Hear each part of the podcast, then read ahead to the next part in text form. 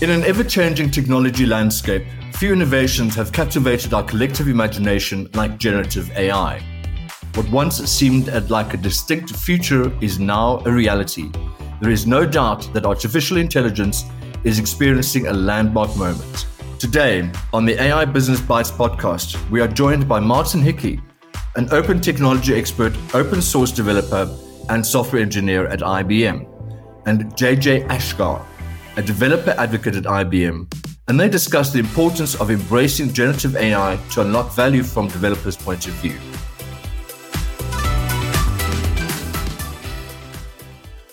So, honestly, Martin, we're here in Dubai at the GITEX, and AI is everywhere. Why should we care? Why should we care about AI? That's a very good question. AI is going to help us build better applications, systems, services, and improve our world and our, our people, okay? So it's kind of, it's, it's a double-edged sword. No, I'm a developer. Am I afraid after nearly 30 years of uh, being in the industry that I'm going to lose my job? Hell yeah. But that's why I've embraced AI. Because I really believe with AI, we are going to go forward. I, I said it today in my chat today. If you think AI isn't around, then you haven't been using a smartphone because you know, text generation is AI. It may be your traditional models, but it is AI. It is in every aspect of our lives, okay? It's in our cars, it's in our fridges, it's everywhere. But what I think is if you can take that AI and harness it, and this is, to me, it's exactly how we always called libraries to do work for us. Nobody wants to start from scratch. Why not use what's out there? If you have a model that's out there and you can leverage that to give you the information back, why not? But to follow up on that, how do we trust the models that are out there? Like, honestly, you go to huggingface.co and there are thousands of models out there. Like, how do you choose, apart from experimentation, what's the best way to find a good model to, for the work you're trying to do? Do you know what comes into my head? We really, we really should have put these questions on a paper. Right? It's the same now when our kids are growing up. You wouldn't tell your kid to just talk to anybody that comes up to them. Or you wouldn't hand the keys of your car to anybody that comes up to them. Or when, you know, you started using the internet, you were told, don't open links you don't know, or don't go to sites you don't know. This is exactly the same. You don't take any model and give it your data without knowing where that model came from. And that's where you distinguish between consumer AI and business AI. As I said today, it's like the food on your plate. You want traceability from the farm to your fork. You want that lineage right across to say, where, what farm did that come from? Who uh, produced the, the produce? And then how did that produce get to you? So you know exactly where it came from. AI models should be the same. And if I'm allowed bring in about IBM, that's what watsonx provides you. Seems very reasonable. Okay, so we understand that AI is the future. We understand that we need to trust the models we come from if I just want to step into this world, what would be the first thing you would do? Let's go with the developer first. Where where would you experiment? Where what would you do to say, hey boss, I'm actually going to learn some AI work? I'm glad you said developer because that, that's my persona. I'm going to say I'm a developer first and I'm a person afterwards. Sure. Or is it the other way around? Uh, who knows? Who knows? All right, let's let's go with the fun bit, okay? As a developer, okay, if you're not a data scientist, no, I'm not, and not everybody's a data scientist, okay, and I've total respect for data scientists because they're working in a space that I'm only beginning to start to understand more and more. Okay. But when I look at a model, I look at it as a program that can be run or a program that can be caught.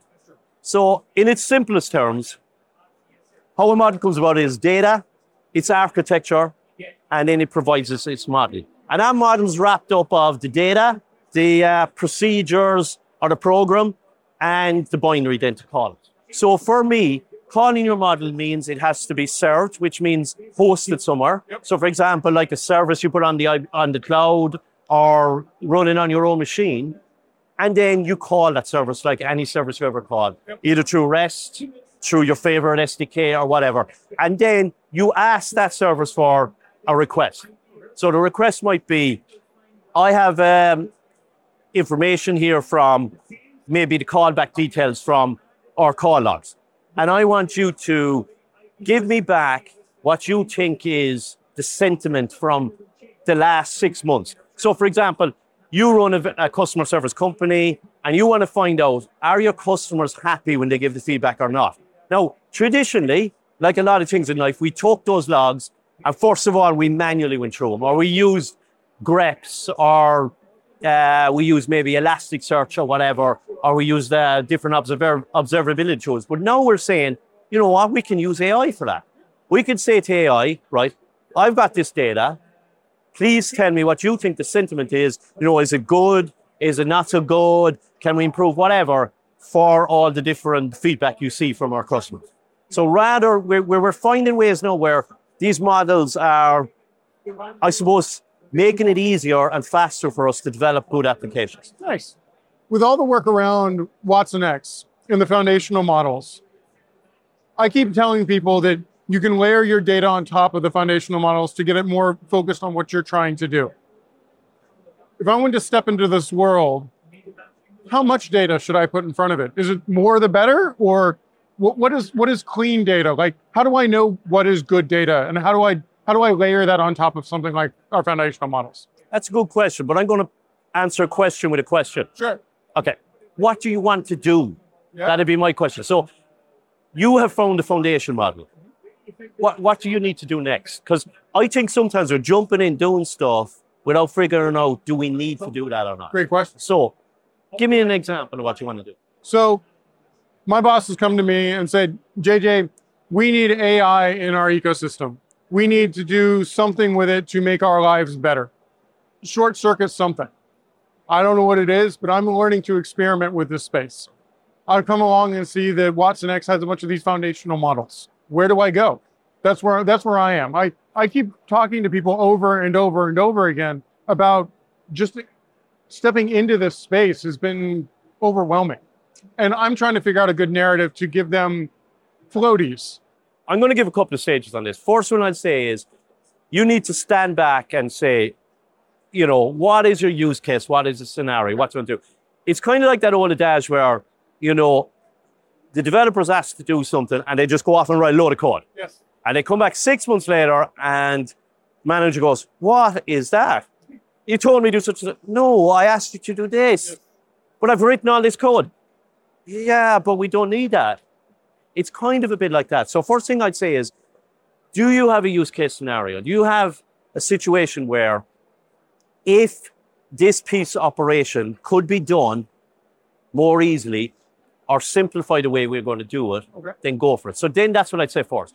The next thing I'd say then is research your models. What models are out there? What are the tasks the models can do? Yes. Is there a task?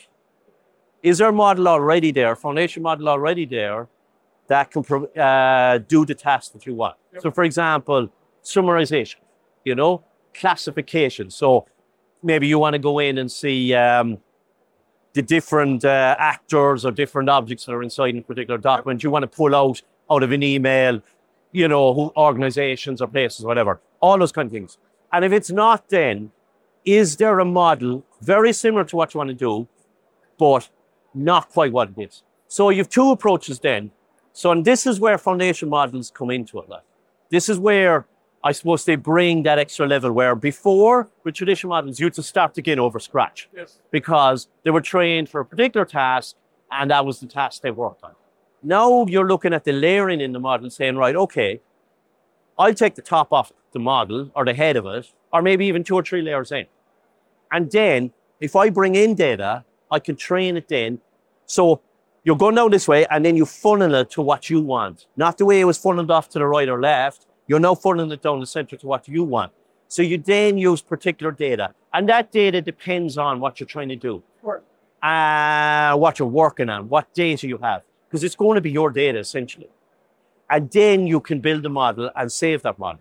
Okay? So then you've created essentially your own model, but you haven't started from scratch. So it's a, a little less time consuming and a little less cost, but it's still going to cost train these models are, are challenging. The other aspect then is can you maybe feed inputs into the model to make it more specific to your needs? Okay. So the example I did was, and it's a simple example, is but I used a generic model like uh, the Meta model, uh, the Llama model from Meta, that provided you with, you know, tasks like questions and answers, summarization. It was a generic large language model that does those things, but it also was fine tuned for dialogue. Yes. So in that situation, when I gave it the right prompts, and my prompts were, I want to get information that's specific to someone's interest uh, about a particular country. And once I got those prompts right, I didn't have to create a new model. I was calling the model, but with the prompt. So I was guiding the model to give me the answer. And then that requires no training or overhead there. The cost then is in the inference or what they call inferences, which is essentially calling the model to give you back the prediction or the information you want. So when you use these prompts to get this coaxing the model to give you the information you're looking for, are you writing code to do that? Like it feels like you're you're you're using natural language almost as code to give it the give you the right answer back. Is that a good way to look at it? So you're not writing code specifically. But isn't isn't language just code? Uh yeah, that's a good point actually. So when I talked earlier about, you know, you call your model like you call a library yes. or a service. You're still calling a model, but you're given this prompt with it. So it's as, it's as if you're giving it parameters, so okay. to speak, okay. when you're calling the model and say, right, you're saying, look, I know you can do stuff and you can do a lot of, of, of different things with, with language, but I want you to give me information on this specific thing. And that's what you're doing to us. And that's where I suppose before you even do that, you're going to play around with model and models yep. and change, changing your different prompts and stuff. And that's something I did today uh, using the prompt tuning from, from watsonx. So, so you touched on this earlier, but I, I want to come back to this because it was very interesting where I heard echoes of figure out why you need AI before going down this AI path. Didn't we have that same conversation with cloud native? Didn't we have the same conversation with the cloud? Didn't we have the same this conversation with VMs for that matter? Is it the same thing or is there something else there that we're not we're not seeing? Yeah, I think this is important because sometimes the technology, you know, we create hammers and everything's in the air. Yeah. That, that phrase. There's you know? Yeah, yeah. Um, and we have to be careful a bit with that. Sure. So, what I said earlier is you use AI when AI is going to help your solution. Because at the end of the day, when you first start out as a developer, you want to write code. Then maybe like life, as you get older and you mature and so forth, you learn things about life and things aren't just ones and zeros. There's a little bit more to it. So you learn that when you're working with a client or a customer or whatever, and this is what I like about IBM. They want to make a, a client or customer's job easier. They want to help a client or customer to help their customers and so forth. So it's about the solution. And if you can use a model, or if you can create a model from scratch, or you can fine tune a model or whatever to help you, to help your customers, then that's the way to do it. But just using AI for the sake of AI without knowing what you want to use it for, then that's a recipe for disaster. And you end up with spaghetti code and all sorts of problems after that. So use the right tool for the right job. I think on that note, sir, thank you so much for this conversation. I always a pleasure, JJ. All right, Always. buddy. Thank you for listening to the AI Business Bytes podcast. The world is excited about AI, and we're excited about bringing the AI for business conversation to you. If you enjoyed today's conversation, reach out to us on ibm.com forward slash watsonx or watch this space for further conversations from our thought leaders in our next AI Business Bytes podcast.